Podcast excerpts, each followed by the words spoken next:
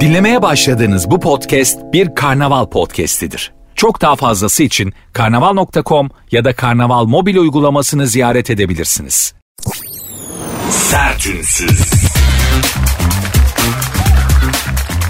Hanımlar beyler herkese merhaba. Sertünsüz başladı. Ben Nuri Özgül. Saat 22'ye kadar beraberiz inşallah.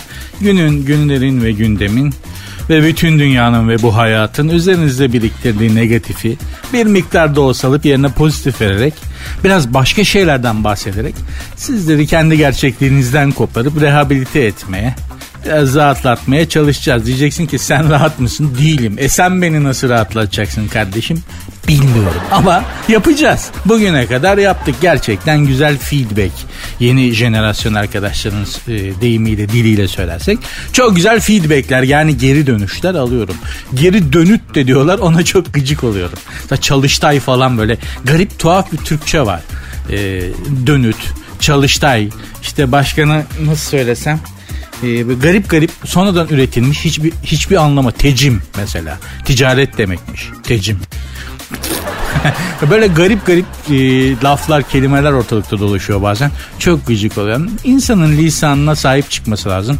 Memlekette hiçbir şeye sahip çıkamadığımız gibi maalesef dilimize de sahip çıkamıyoruz. Bu da bizim ayıbımız. Hepimizin yani. Ben de azade değilim, ben de bir istisna değilim. Ben de bu toplumun içinde yaşayan bir ferdi olarak ben de bütün kabahatlerden kendime düşen payı alıyorum kabul ediyorum. Dolayısıyla da en azından inkar etmemek, kabahatini ve suçunu inkar etmemek de bir erdemdir bizim gibi ülkelerde. Aslında normali bunun bedelini ödemektir. Yani bir kabahatin varsa bunun bedelini ödersin. Normali budur ama bizde bedel ödetmek genelde kendi gibi düşünmeyenlere yapıldığı uygulandığı için yani. Hani yani şimdi çok bilmişlik yapmayayım. Burası Platon gibi düşünen, Platon felsefesinin hakim olduğu, Ahmet Aslan hocamın e, deyimiyle her Türk'ün içinde bir Platon yaşar demişti. Doğrudur. Dolayısıyla bu ülke Platon gibi düşünenlerin ülkesi olduğu için Aristoteles gibi düşünürsen hapse girersin, sürgüne gidersin, e, ceza alırsın, seni sürüm sürüm süründürürler. Aristoteles Sesçiler pek sevilmez burada. Anlatabiliyor muyum? Anlatamıyorum tabii. Neyse bir kafa karışıklığı yaratmadan mevzumuz da zaten bunlar değil diyeceğim. Biz bize benzeriz hanımlar beyler. Merak etmeyin saat 10 olduğunda şu anda olduğunuzdan kendinizi daha iyi hissedeceksiniz. Siz de şaşıracaksınız. Aa nasıl oldu? Nasıl bu kadar kendimi iyi hissetmeye başladım? Ne yaptı ki bu adam diyeceksiniz. Yaptığım şey belli işte. Lafı oradan at oraya götür. Oradan evir buradan çevir sonuçta bir yere bağla. Mevzu budur. Kolay iş midir değildir ama zaten kolay iş yok ki. Hepimizin işi zor. Hepinizin işi zor. Emekli olsanız bile aktif olarak mesaili bir işte çalışmıyorsanız bile sizin bile işiniz çok zor. Bu memlekette git şimdi Bodrum'da cebinde para var. Takır takır ver şezlongo para. Bir lahmacuna 200 lira ver. Hiç gıdıklamasın. Umur, umurunda bile olmasın. O kadar paran olsun. Yatın katın olsun. Ozan böyle plajda şezlongda kumlara denize karşı. O, o iş bile zor. O zaman bile işin zor. Vedat Özdemiroğlu'nun dediği gibi hepimize devletin maaş ödemesi lazım memleketin vatandaşı olduğumuz için. Bu memlekette yaşamak başlı başına bir meslek bir mesaidir zaten ama yapacak bir şey yok. Dünya böyle. Biz de böyle bir döneme denk geldik. O yüzden fazla da şey etmeyin hanımlar beyler. Değiştirim, değiştiremeyeceğiniz şartlarla mücadele edin. Yine değişmiyorsa uyum sağlamaya bakın. Mutlu olmanın, hayatta kalmanın, en azından hayatını sürdürebilmenin şartı bu. Şartlara uyum sağlayabilmek. Zaten insanın da en önemli yeteneği o. Her şart uyum sağlayabiliyor. Bir kakalak kalorifer böceği. Yeryüzünde bilinen hayatta kalmış nesli en eskiye dayanan e, canlı kakalak. Bir de insan. Bütün şartlara uyum sağlayabilen bu iki canlı. Dolayısıyla kalorifer böceği olmadığımıza göre hayatımızdan biraz keyif almak, neşelenmek, mutlu yanlarını aramakta yapabileceğimiz yegane şey saadet için hanımlar beyler programın Instagram ve Twitter adresini vereyim de belki mentionlaşmak istersiniz. Programın Instagram ve Twitter adresi zaten aynı. Sert unsuz yazıp sonuna iki alt tire koyuyorsunuz. Sert unsuz yazıp sonuna iki alt tire koyuyorsunuz. Benim Instagram adresim de var. Nuri Ozgul 2021. Hadi başladık bakalım. Sertünsüz. Efendim Z kuşağı bangır bangır geliyormuş. Nereye geliyormuş? İş hayatında artık bunlar bu arkadaşlar Z kuşağı. Yani neredeyse benim çocuğum yaşındaki insanlar yönetici olmaya başlamışlar. Yönetici asistanlığı şu bu başlamış. Ee, bakalım Z kuşağı nasıl bir kuşakmış? İş hayatında bu çocuklar genelde zapturapt altına girmiyorlar. Özgür düşünceliler. Çok böyle disipline bizim alıştığımız kurumsal disipline yatkın değiller. Hatta yöneticileriyle ilgili, idarecileriyle ilgili yani genel müdürle, CEO'larla falan ilgili makara TikTok videoları çekip paslaşıyorlarmış. Vay keratalara bak. Bizim zamanımızda ceketini iliklemeden abinin yanından geçsen çok ciddi sıkıntı çıkardı. Çok çok. Yani ben iş hayatına kurumsal iş hayatına lisedeyken başladım. Hem çalıştım hem okudum. Oradan biliyordum. Gerçekten hani bir müdürün yanına çıkma ahirette hesap vermek gibi bir şeydi bir zamanlar. Ve çok hazır iki gün hazırlığı sürerdi. Perşembe günü genel müdürün yanına çıkacağım. Genel müdürün odasının olduğu kattan geçeceğim falan filan. Zaten yönetici katları enteresan yerlerdir. Bütün bina ahır gibi kokar. Yönetici katına girersin Lan böyle bir tatlı böyle hava güzeldir, ortam ılıktır, sterildir. Belli oralar temiz tutulmuş, oraya iyi bakılıyor. Orada bir şey var. Orada yaşayan biri var böyle. Game of Thrones ejderhası yaşıyor içeride. Farklı ortam. Hakikaten ben en büyük plazalarda en böyle baba kristal kulelerdeki yönetici katlarına çıktım. Ya bütün bina güzel. Yönetici katı daha başka. Oraya çıktığın zaman anlıyorsun yani. Burada adamı oyarlar. o, o havayı sana veriyor. Bütün kalitesine, bütün sterilliğine, eksklusif durumuna rağmen e, anlıyorsun ki ya burada bir hata yaparsan beni oyarlar. İstikbalin orada dönüyor yani çok belli. Yönetici katları enteresan yerlerde. Bu yönetici katları ile ilgili yönetim kurullarının olduğu odalar falan işte o katlar falan onlarla ilgili ayrı bir sohbet muhabbet yapmak lazım. Çok bulundum oralarda çalış yani böyle bir kurumsal bir disiplin altında çok çalışmadım ama kurumlarla çok çalıştığım için yönetici katlarına çok çıktım. Onların asansörü bile ayrıdır. Gerçekten e, Eminönü Beşiktaş dolmuşu gibi kuyruk olur normal çalışanların asansörün önünde. Özellikle yemek tatilinden dönerken bir bakarsın kuyruk şirketin binanın dışına çıkmış. Lan ne oluyor burada bedava bir şey mi dağıtılıyor? Yok. Çalışanlar yemekten dönmüş asansörü bekliyorlar. Bir tane asansörün önü bomboş mesela. Ya buradan gitsinize. Ee, ne o? O yönetici katına. O yöneticiler için. Vay arkadaş. Hala canına yandığımın kapitalizmi. Hep böyle. Bak bakın ben en muhafazakar holdinglere de gittim. Orada da öyle. Değişen bir şey yok yani. Neyse bu kuşaklarla ilgili bilgiler verilmiş onları paylaşacağım sizinle ama arkadaşlar dediler ki abi anonsları uzatıyorsun muhabbeti sonra biz reklam şarkı şeyini bölemiyoruz o yüzden kısa kesiyorum bazı şeyleri devam edeceğiz bu muhabbete. Sertünsüz. Şimdi hanımlar beyler kuşakların genel özellikleri dedik. Hangi kuşaklar? Bunlar belimize bağladığımız ibrişim kuşak değil tabi. İşte X kuşağı, Y kuşağı var ya. Bir de baby boomerlar var. Bu baby boomer mesela ilk artık hayatta olan kuşak 1946 ile 1964 arası doğanlar bunlar 2. Dünya Savaşı'nın tokatını yemiş kuşaklardır. Yani harbi görmemiş 1946 zaten 2. Dünya Savaşı bitmiş ama savaşın getirdiği yıkım, yokluk, acı ve ızdırap sürüyor. Bunlar vitaminsiz büyümüş. Tamam mı?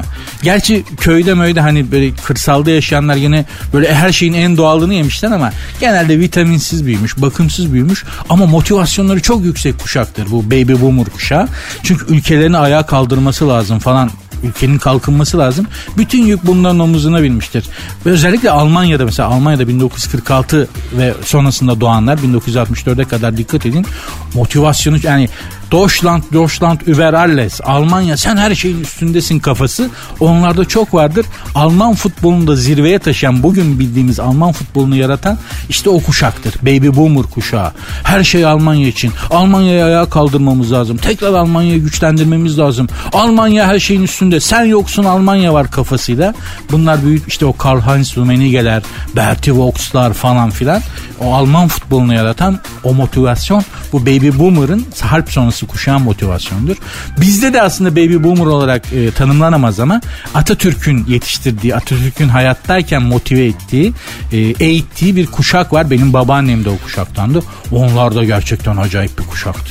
Yani halleri, davranışları, oturuşları, eğitimleri, motivasyonları acayip yani tanımlayamam size anlatamam. Özellikle o kuşağın öğretmenleri çok acayiptir yani. Hani o, o öğretmenler tarafından yetiştirilmiş olmayı çok isterdim. Bana nasip olmadı. Benim de çok kıymetli öğretmenlerim oldu ama. Diyeceğim hanımlar beyler baby boomerlar biraz vitaminsiz bir kuşaktır. İyi beslenememiştir. X kuşağı bunlar benim kuşağım. 1965-1980 arası doğanlar. Bunların da kafası bizim de kafamız çok karışıktır. Özellikle Türkiye'dekiler. Çünkü hani o siyah, o siyah beyaz işte Cüneyt Arkın'ın rahmetli oldu ondan bahsedeceğim ayrıca bugün. Cüneyt Arkın, Türkan Şoray, Edison filmlerindeki o temiz, masum ve güzel Türkiye'yi de gördük. 1980 sonrası Özal döneminin kazan. Hayatta yırt. Nasıl yırtarsan yırt. Nasıl kazanırsan kazan. Ez geç ama parçala ama kazan kafası onu da yaşadık. O yüzden bizim de kafamız çok karışıktır. Yani bir vicdan konuşur bizde bir de içimizde havlayan ego denen o köpek. Bu vicdanımızla içimizdeki ego sürekli çatışır. Çatışması en yüksek kuşaktır bizim kuşak. Vitamin açısından aslında fena beslenmemiş bir kuşaktır. E, gıda açısından. Ama dediğim gibi çok karışık. Kafası çok karışık bir kuşaktır. Yani 12 Eylül'ü görmüş, böyle yaşamış. 12 Eylül'ün sonrasında yetiştirilmiş bir kuşaktır. Hani Türkiye'nin en berbat yıllarından biridir. Zaten zaten mükemmel yılları olmadı hiçbir zaman Türkiye'nin ama neyse Y kuşağı bak bunlar bu Y kuşağı da 1981 ve 96 arasında doğanlar bunlar vitaminli kuşaktır. Hamburger falan ilk bunların bünyesine girdi arkadaşlar Türkiye'de. İlk hormonlu hamburger etini yiyen kuşak bu. Ee, gerçekten onlar da ülkenin çok karanlık dönemine denk geldiler. Mesut Yılmaz, Tansu Çiller dönemleri, o koalisyon dönemleri falan of ya karanlık dönemler, faili meçhuller, istikrarsızlıklar, ekonomik krizler bambaşka bir çok çekmiş bir kuşaktır o. X kuşağı da çekti ama ve şimdi Z kuşağı 1997 ve 2012 arasında doğanlar. Bunlar vitamini, vitaminli mamaları falan köküne kadar bunlar yedi. Vitamini, proteini bunlar sağlam aldı arkadaşlar. Hormonlu hamburger etini de bol miktarda tükettiler. Teknoloji, internet çağı çocukları. Bunlar çok bağımsızlar. Gerçekten çok ben merkezciler ve e, her şeyi kendilerine göre değerlendiriyorlar. Her şeyin merkezine kendilerini ve kendi mutluluklarını koyuyorlar. Biraz hedonist, biraz stoacı bir kuşak. Ee, Z kuşağı şöyle oldu aslında hani nasıl böyle bir kuşak çıktı diyeceksiniz. X kuşağı ile Y kuşağı evlendi bu Z kuşağını doğurdular. Yani X artı Y eşittir Z oldu. Gerçekten öyle. Hani matematikteki o hiç bilinmeyen denklemler vardır ya X artı Y eşittir Z. Kesinlikle o işte. X kuşağı ile Y kuşağı evlendi. Ortaya Z kuşağı çıktı. Şimdi Z kuşağından sonra başka bir kuşak daha geliyormuş ki artık onu da Z kuşağı düşünsün be. Yani biz Z kuşağının ihalesini aldık böyle hiç bize uymayan bir hayatları ve cevap ver. Ben, benim de bir yeğenim var Z kuşağı. Gerçekten anlamıyorum çocuğu. anlamıyorum ya anlamaya çalışıyorum. Anlamıyorum. Başka bir dünyası, başka bir bakış açısı ve başka bir değerlendirme şekli var. Demek ki kuşaklar arasında da bağ gerçekten bir yerde kopuyor. Bir yerde anlamıyorsun. Bir yerde hayat seni sahanın dışına itiyor yani. Formayı alıyor ona veriyor. Şimdi forma işte yavaş yavaş Z kuşağına geçiyor. Onların oyununu görelim bakalım nasıl oynayacak keratalar. Hanımlar beyler programın adı Sert Ünsüz. Ben Nuri Özgül. Instagram ve Twitter adresleri aynı programın sert unsuz yazıp sonra iki alt tire koyuyorsunuz. Benim Instagram adresim de Nuri Ozgul 2021. Ben yumuşak G kuşağını bekliyorum. Öyle bir kuşağa denk gelmek istiyorum. Nasıl olur acaba? yumuşak G kuşağı.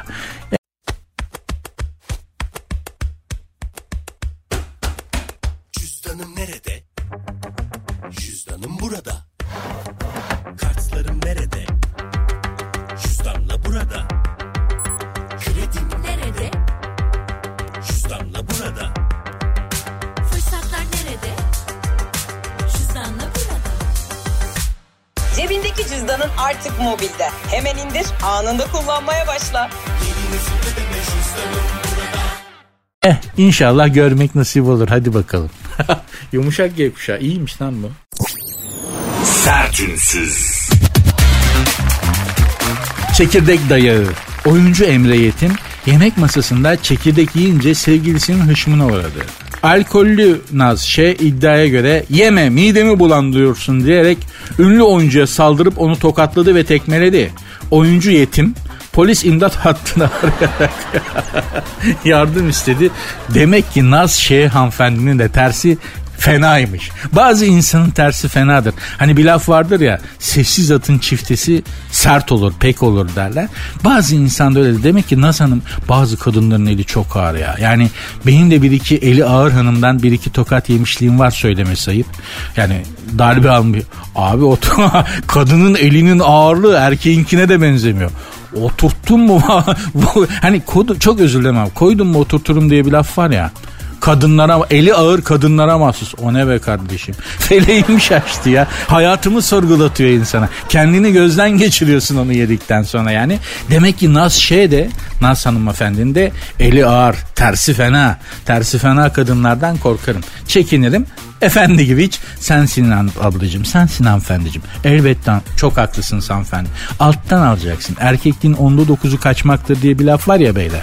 O erkekten kaçmak değil kadından kaçmak. Erkekliğin onda dokuzu kaçmak. Geri vites. Geri vitesin sağlam olacak. Hemen geçecek. Geri vitesin hemen geçmiyorsan çok büyük sıkıntı yaşarsın kadınlarla olan ilişkilerinde. Annen, kız kardeşin, hanımın, e, kızın bunlar fark etmez kadınlarla muhatap olurken geri vitese her an hazır olacaksın. Vites boşta olacak. Geri vitese hem bir şeyi de fazla büyütmeyeceksin. Yani hani birinci, ikinci yani ileri vitesi de bazen atmak gerekir. Bazen çıkış yapmak gerekir ama vitesi fazla büyütmeyeceksin. Yani dörde atmayacaksın. Bir, iki. Olmadı üç. Hani hemen ondan sonra boşa alıp geriye takmayı bileceksin. Çok mutlu olursun. Yani karısına hayatındaki kadınlara tabi olan onlara adapte olan, onlarla iyi geçinen bir erkeğin mutsuz olma imkanı yok ya. Yok ya. Sensin hayatım. Tabii hayatım. Elbette hayatım. Sen nasıl istiyorsan öyle hayatım. Emret sultanım dedikten sonra var ya kralsın ya şu dünyanın kralısın senden büyüğü yok. Çekirdek konusu da gerçekten insanı sinir eden bir konudur. Yani Emre Bey de kimi insan da öyle başladı mı duramaz çekirdeğe. Şeye dönüyor bir sonra. Yani bir süre sonra şu paraliz oluyorsun ve otomatik olarak çatır çatır çatır çatır. Bir torba çekirdeği bitiriyorsun. Sonra tuz, tuzdan böyle dudakların şuşuyor böyle.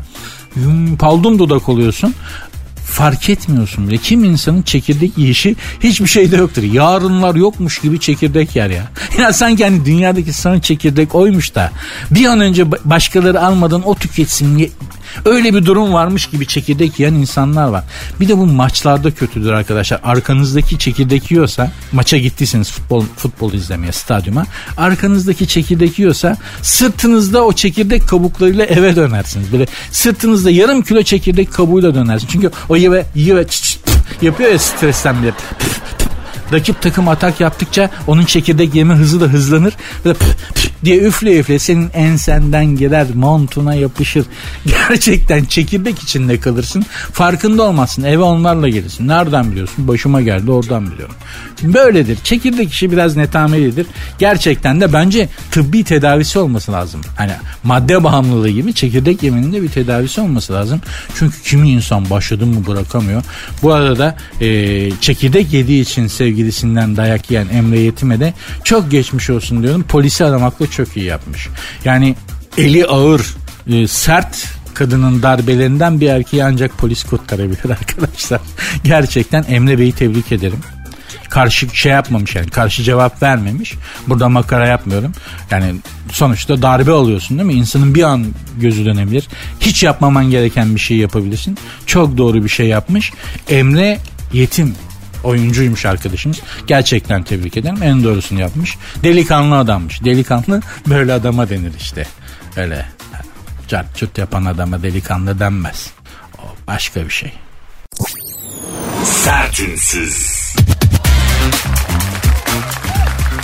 Robert De Niro büyük oyuncu biliyorsunuz İstanbul'a gelmiş ve şey demiş İstanbul'da film çekmeyi isterim ama işte senaryo lazım, çalışmak lazım, oturup yazmak lazım falan demiş. Ve hiç Türk filmi izlemedim demiş. Zaten izlenecek pek Türk filmi de yok. Hani yeni şey de yok gerçekten. E, televizyon skeci tadında Hani olacak o kadar tadındaki skeçleri 35 milimetre sinema formatında çekince sinema filmi olduğunu zanneden pek çok sinemacımız var maalesef. Yani aslında televizyonda izleyeceğin şeyi ancak o kalitede yani televizyonda oturup çekirdek çitlerken izleyebileceğin skeçleri sinema filmi yapıp sinemada senden para alarak seyretiyorlar maalesef. Dostacı söyler bu böyle. Dolayısıyla Türk sineması diye bir şey var mı? Yani var gibi. Şimdi yani ararsan bulursun. Ama yani Çok büyük filmlerimiz de var Yeşilçam zaman yani Yeşilçam döneminde çekilmiş. Çok büyük yönetmenlerin çektiği çok güzel filmler var. Bari onları ha hiçbir şey seyredemedin. Aç Tosun Paşa'yı seyret bakalım. Bütün Türkiye'yi anlatıyor Tosun Paşa. Gerçekten bak Hasip ile Nasip. Zeki Alasya Metin Akpınar'ın Hasip ile Nasip filmi. Tosun Paşa alt metnini okursanız bu, bu iki komedi filmi bütün Türkiye'yi özetleyen filmlerdir ha, bütün halkımızı, siyasetimizi, yaşantımızı, ha, hayata bakış açımızı ve birbirimizle olan ilişkilerimizi bu iki film çok iyi özetler. Türkiye'yi tanımak istiyorsan bunları seyredeceksin. Tosun Paşa bir, Hasip ile Nasip, Zeki Alas ve Metin Akpınar'ın çok bilinen bir filmi değildir ama özellikle o başlangıçta iki dakikalık bir kısmı vardır o filmin. Ee, dış ses anlatır filmin hikayesini öncesini önceden o filmin kahramanlarının evveliyatını anlatır bir iki dakika. Bütün Türkiye tarihini anlatıyor. Yakın tarihini hepsini adamlar iki dakikada özetlemişler. Önemli filmdir. Eğer komedi filmi olarak izlemezseniz biraz alt metninde ne diyor bu film dersiniz. Gerçekten önemli filmdir. Neyse bari onları seyretseydin be Robert.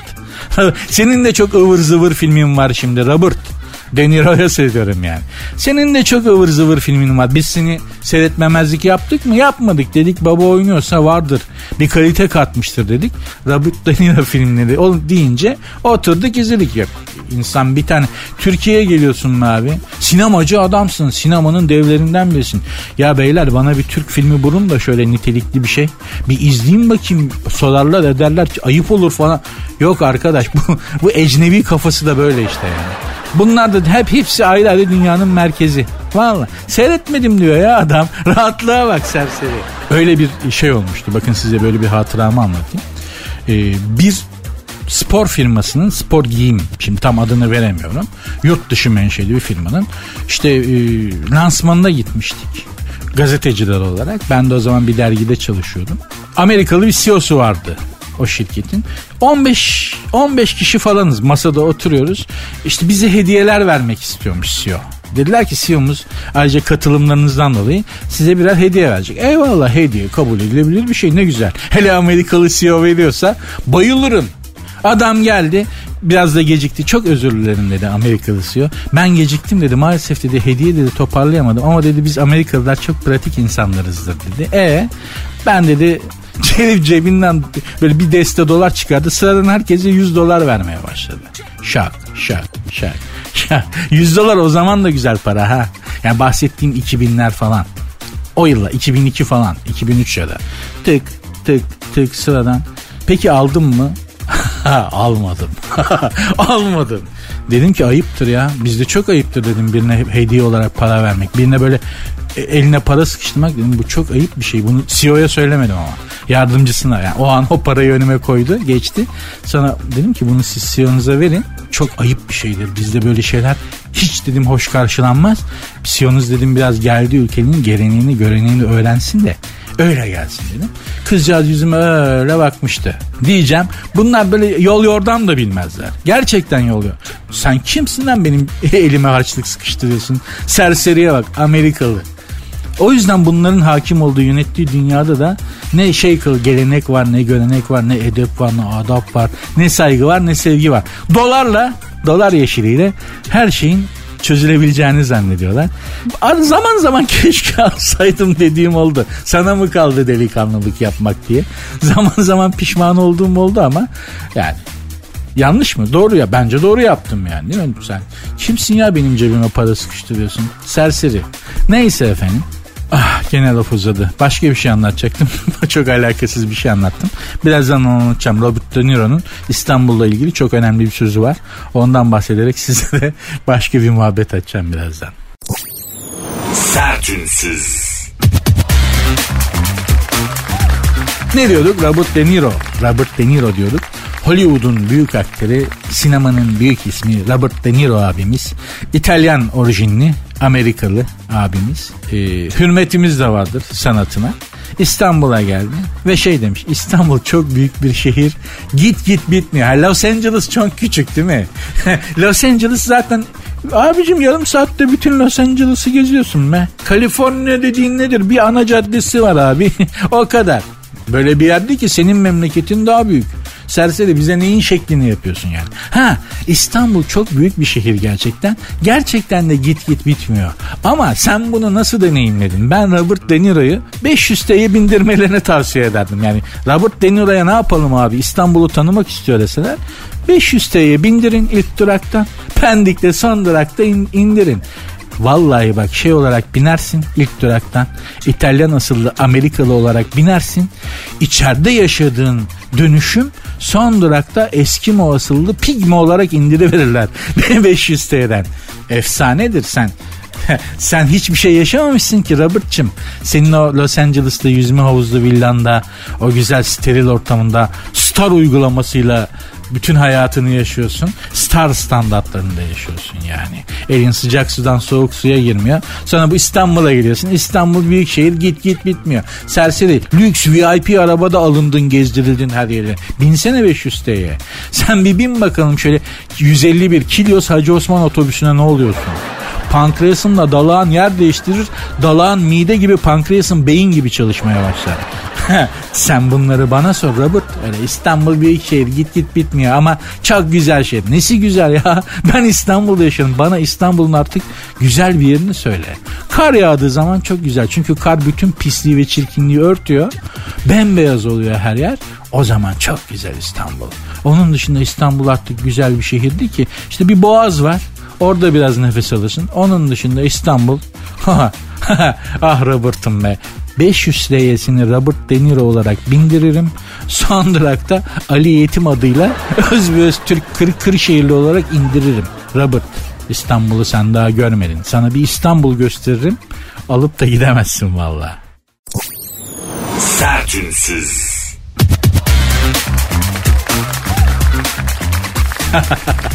Ya az önce Robert De Niro'dan bahsettim. Gerçekten bu Hollywood ünlüleri de çok steril, e, çok böyle çevrelenmiş, yalıtılmış bir hayat yaşadıkları için böyle insanlar genelde saf olurlar. Ben bir kere e, hangi dolmuştu galiba şeyden bindim. Tabii Sarıyer'den bindim. E, Şişli durağı vardı. Şişli hattı vardı o zaman. Sarıyer Şişli çalışan minibüse binmiştim. E, önde gidiyorum yalaka koltuğundayım. Yalaka koltuğu nedir? Şoförün yanındaki tekli koltuk.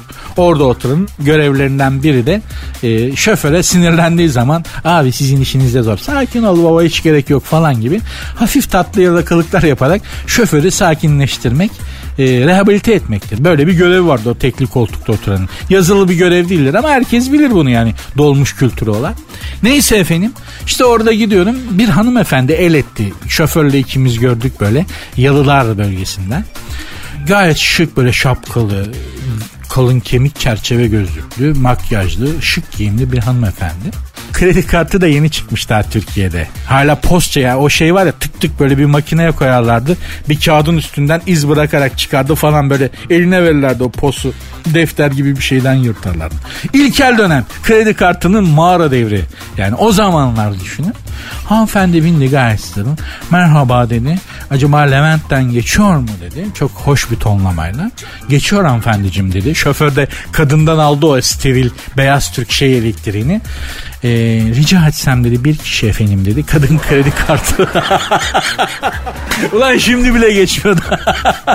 Kadın kredi kartı uzattı. Ben kredi kartını da duymuşum. Daha görmüş değilim ha. Ben de kredi kartı diye bir şey var artık kullanılıyor falan. Bankalar ancak belli başlı insanlara veriyor diye. Duymuşum öyle bir efsane olarak.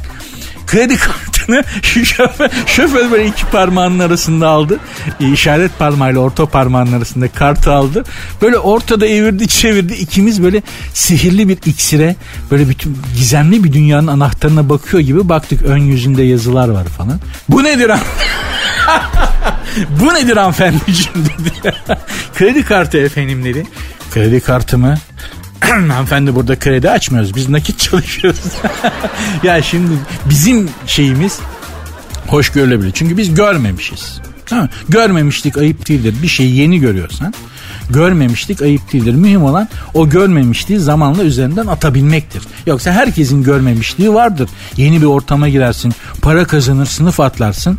O çok parayla ne yapacağını bilemezsin. Çünkü çok para kültürün yoktur.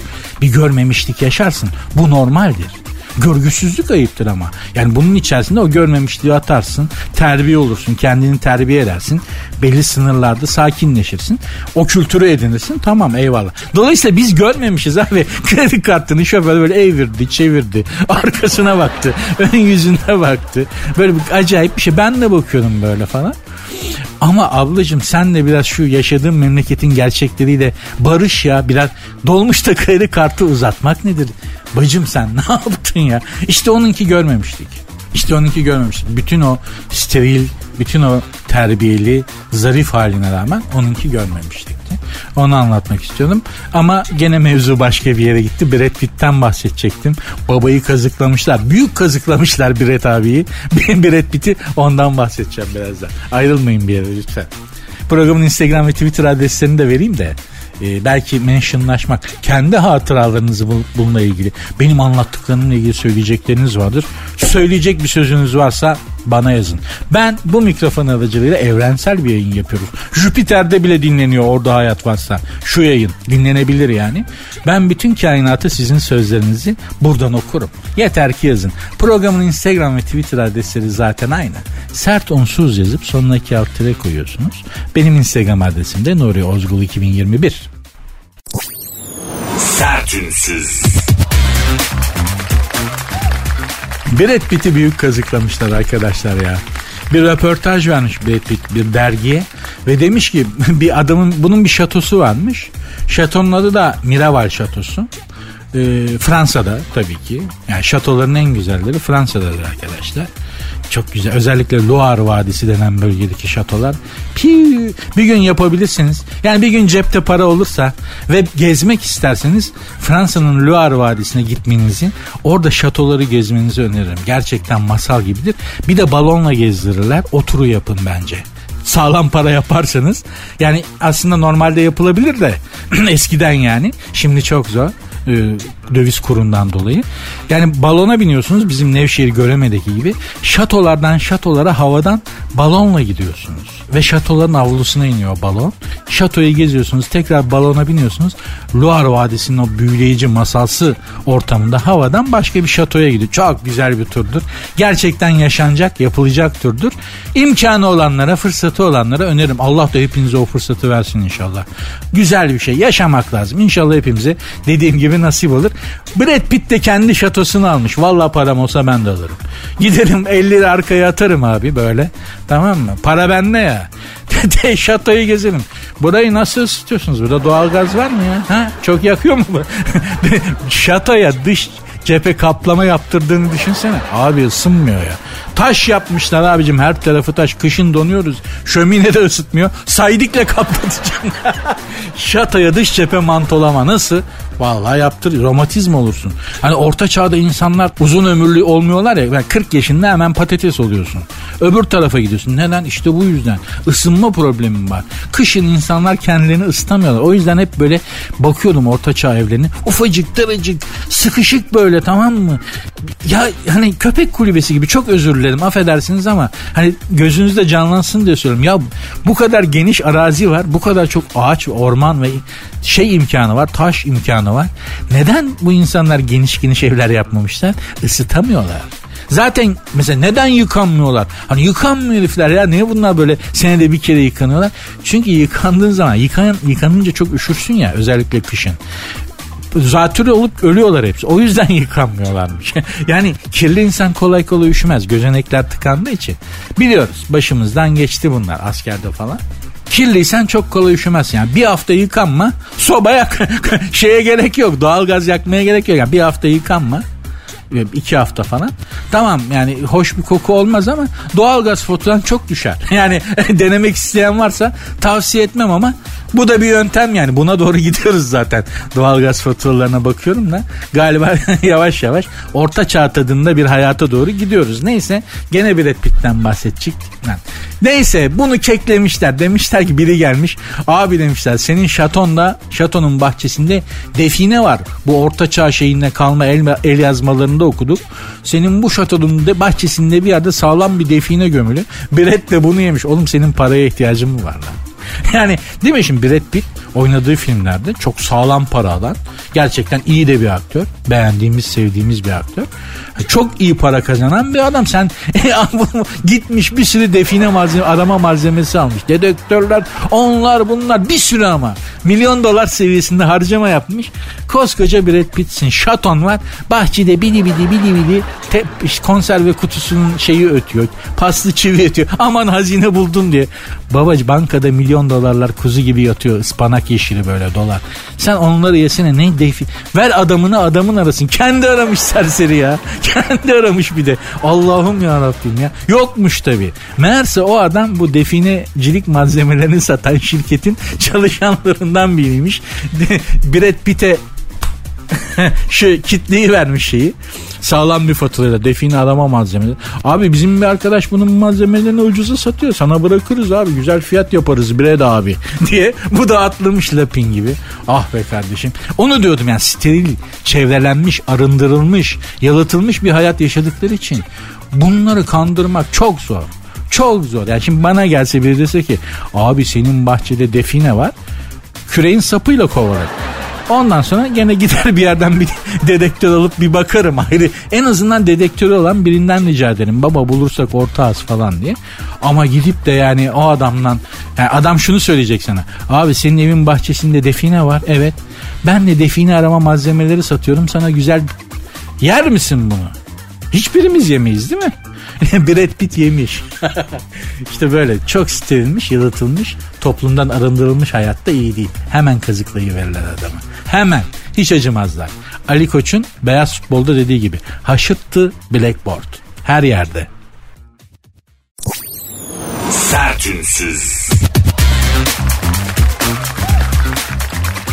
Joe Biden Amerikan dış politikasına muhalefet eden ülkelere karşı daha da sertleşeceğim demiş. Şimdi NATO zirvesi falan oldu ya Sayın Cumhurbaşkanımız da gitti biliyorsunuz. Galiba Finlandiya ve İsveç'e bir ayar çektiler orada. Ee, onlar tatlı bir geri vites yaptı. Bizim şartlarımızda bir e, şey uygulamaya söz verdiler. O metinde yayınlandı zannediyorum. Ha bunlar tutar mı? Bu Nordikler hiçbir sözü tutmaz zaten tutmamalarıyla Viking bunlar yani. Bunlar yapacağız ha ha da ha ha derler. Yapmazlar. Onları da takip etmek zaten devlet büyüklerinin işi. Bizim işimiz değil ama zannediyorum yazılı metin olarak yani teoride bizim istediğimiz çizgiye geldiler. Devletimizin istediği çizgiye geldiler. Şimdi bunu söylemek lazım yani. Hani, hani nasıl olumsuzlukları söylüyoruz açık açık.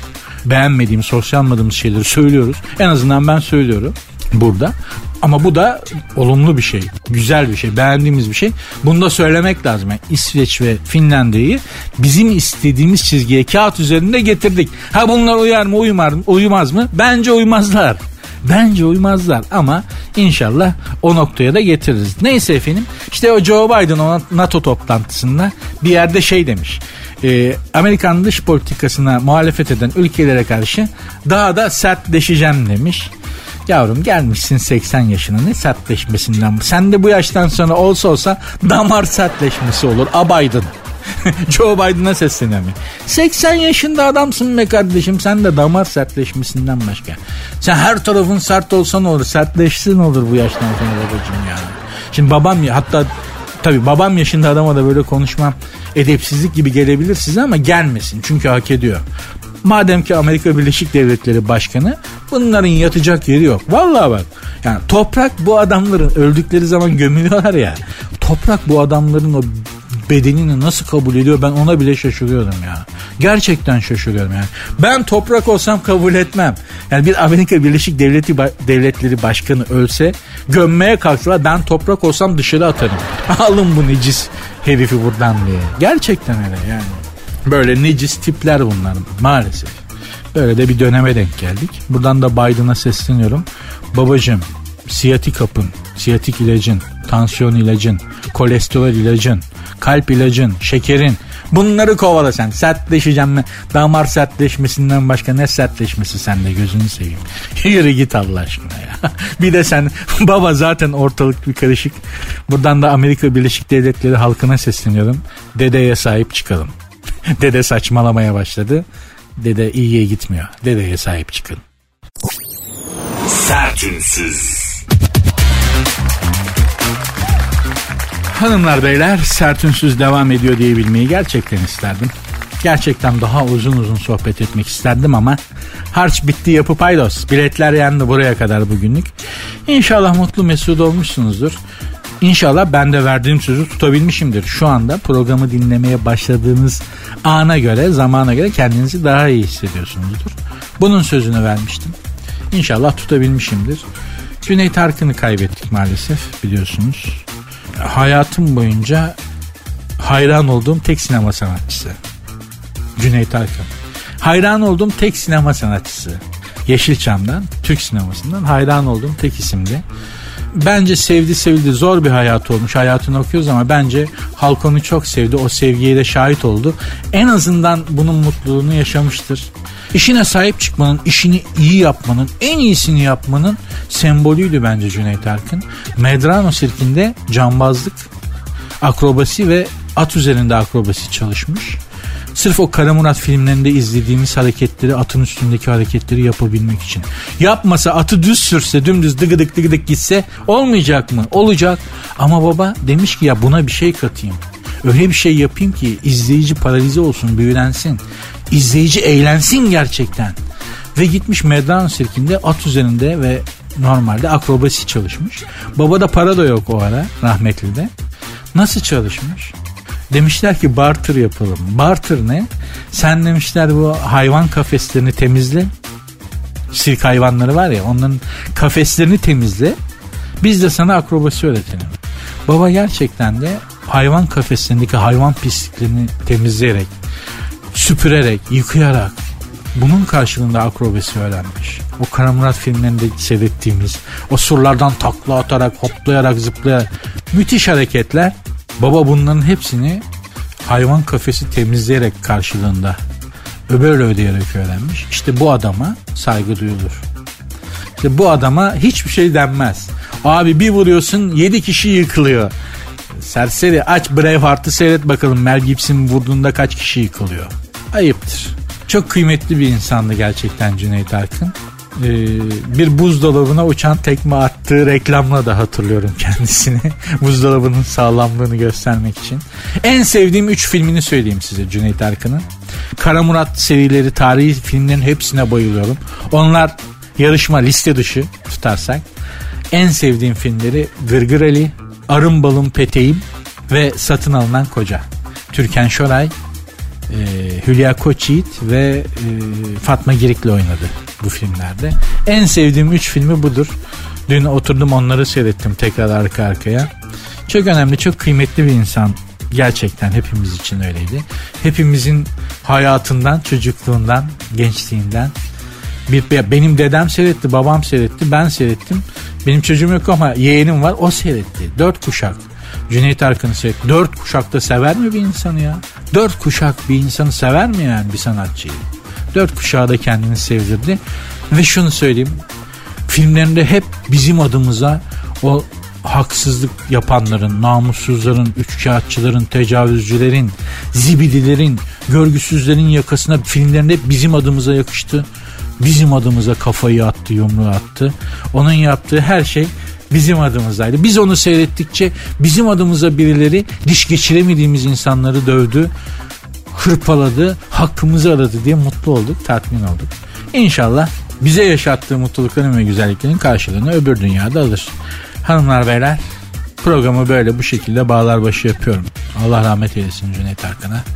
Programın Instagram ve Twitter adreslerini de vereyim. Belki mentionlaşmak istersiniz. Bir şeyler yazmak istersiniz. Patron gelen mesajları Instagram şeylerini, Twitter şeylerini sayıyor valla. Çok geldiği zaman yüzümüze gülüyor. Az geldiği zaman da yokmuşuz gibi davranıyor. Artık böyle bir dünya. O yüzden yazın mümkün olduğu kadar. Programın Instagram ve Twitter adresleri zaten aynı. Sert unsuz yazıp sonuna iki alt koyuyorsunuz. Benim Instagram adresim de Nuri Ozgul 2021. Görüşmek üzere. Dinlemiş olduğunuz bu podcast bir karnaval podcastidir. Çok daha fazlası için karnaval.com ya da karnaval mobil uygulamasını ziyaret edebilirsiniz.